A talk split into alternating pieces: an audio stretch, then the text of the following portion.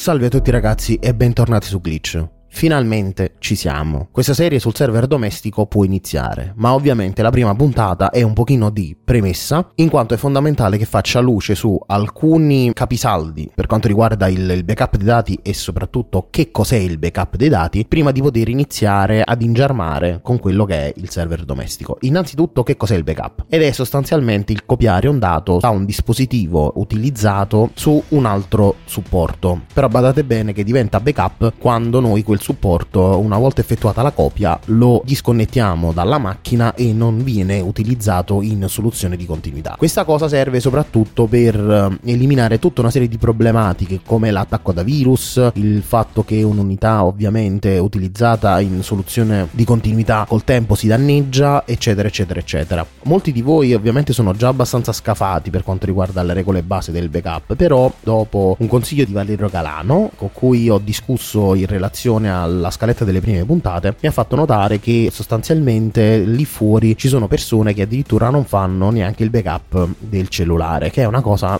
sostanzialmente al giorno d'oggi assurda, perché quando io vedo nelle storie di alcuni amici "ragazzi mi hanno rubato il telefono, ragazzi ho cambiato telefono, ragazzi eccetera eccetera eccetera, ridatemi i numeri da capo, contattatemi su WhatsApp perché ho perso la rubrica", i peli addosso a me cadono, per non dire cose poco pulite, nel senso che al giorno d'oggi fare il backup del proprio smartphone è la cosa più semplice, o dovrebbe in teoria essere la cosa più semplice e la prima cosa che si fa quando si ha a che fare con uno smartphone. Sia iOS che Android permettono ovviamente il backup illimitato della rubrica, mentre per quanto riguarda fotografie e vari tipi di dati ci sono delle limitazioni su iOS che pingono la maggior parte di utenti a dover comprare lo spazio su iCloud da zero virgola novantanove centesimi per non mi ricordo quanti giga, mentre su Android, visto che tutto è in mano alla potente Google, che tutto deve sapere, tutto deve elaborare tramite le sue macchine in modo da poterci vendere pubblicità in maniera più facile, è tutto gratuito, perché ovviamente la, la vacca da mungere siamo noi. Ma ho fatto tutta questa premessa riguardante il backup perché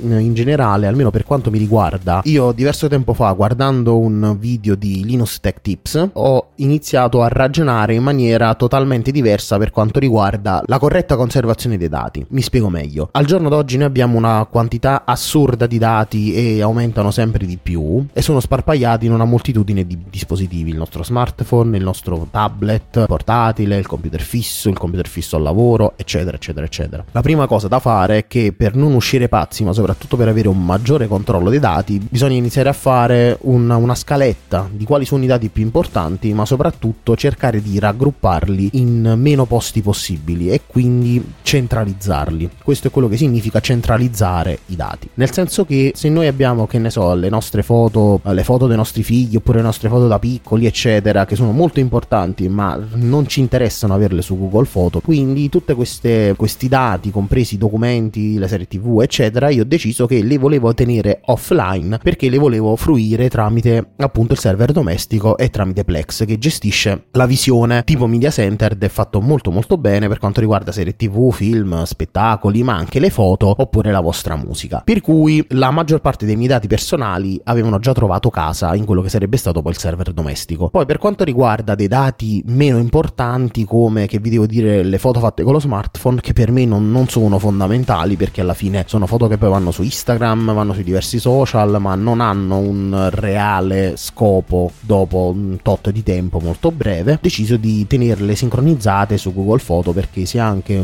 dalla sera alla mattina Google Foto dovesse chiudere, cosa non troppo remota, non mi creerebbe chissà quali problemi, in quanto sono foto, per quanto mi riguarda, a priorità molto bassa. Questo qua ovviamente è un cappello introduttivo per cercare di dare darvi dei, delle idee di base, però ognuno è diverso, ogni persona è diversa e ogni persona ordina le, le sue cose in maniera totalmente differente, anche perché l'ordine è soggettivo, quindi iniziate a stilarvi una lista di dove mettere cosa e dove lasciare cosa. Ovviamente per quanto riguarda altri tipi di servizi come Dropbox, Google Drive eccetera, io vi consiglio di tenerli il più scarichi possibili, soprattutto Dropbox, perché le sue applicazioni sia per Mac che per Windows sono degli ammassi allucinanti di codice mal scritto e si fanno parecchio i cazzi nostri, nel senso che non so per quale motivo vanno a ravanare in continuazione sul disco cercando non so che cosa, bah. Quindi innestare alla larga. Da oltre cinque anni a questa parte, ovvero quando ho costruito il server domestico, l'idea fondamentale che ho preso è stata quella di tagliare completamente i ponti con i servizi cloud, soprattutto perché sono problematici, eh, con le connessioni che abbiamo in Italia sono problematici, per quanto riguarda la privacy sono problematici, e per quanto riguarda la loro chiusura dalla sera alla mattina lasciandoci a piedi con dei dati anche importanti caricati sopra sono problematici.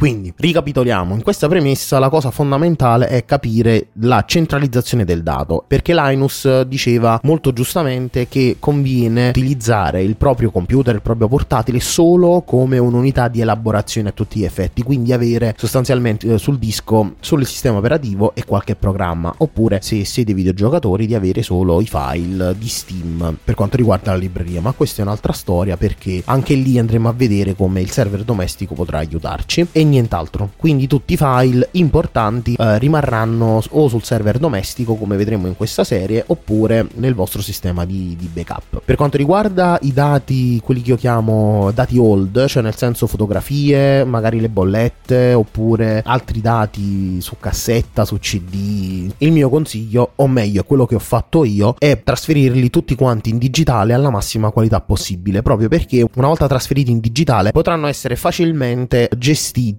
mentre se eh, vengono lasciati in analogico sul loro supporto originale, man mano che andremo avanti con gli anni sarà sempre più difficile poterli digitalizzare oppure poterne usufruire. Quindi l'altro punto è digitalizzare, digitalizzare, digitalizzare, perché una volta che avremo digitalizzato i nostri dati sarà molto più semplice poterli gestire facilmente. E detto questo, la puntata di premesse si conclude. Spero di non esservi stato troppo palloso, di avervi un attimo acceso il cervello su questo prima mega passaggio da fare, e una volta fatto questo, settimana prossima ci sentiamo eh, con la nuova puntata, e vedremo soprattutto il file system alla base di FreeNAS, che è sostanzialmente il motivo principale per cui ho scelto questo sistema operativo per la gestione corretta dei miei dati. P S. Se vuoi supportare questo podcast e non sai come fare, basta condividere la pagina magnetarman punto com slash podcast con chi può averne bisogno. Al suo interno ci sono tutte le info necessarie per seguire, abbonarsi o supportare gratuitamente questo podcast tramite link sponsorizzato Amazon o similari, oppure tramite donazione singola con PayPal o ricorsiva tramite Patreon. In fondo alla pagina ho inserito anche il link con una guida ben fatta per rilasciare una recensione di questo podcast su iTunes, in modo da aiutarmi a farlo ascoltare a più persone possibili. Ovviamente la guida è valida per tutti i podcast che segui o seguirai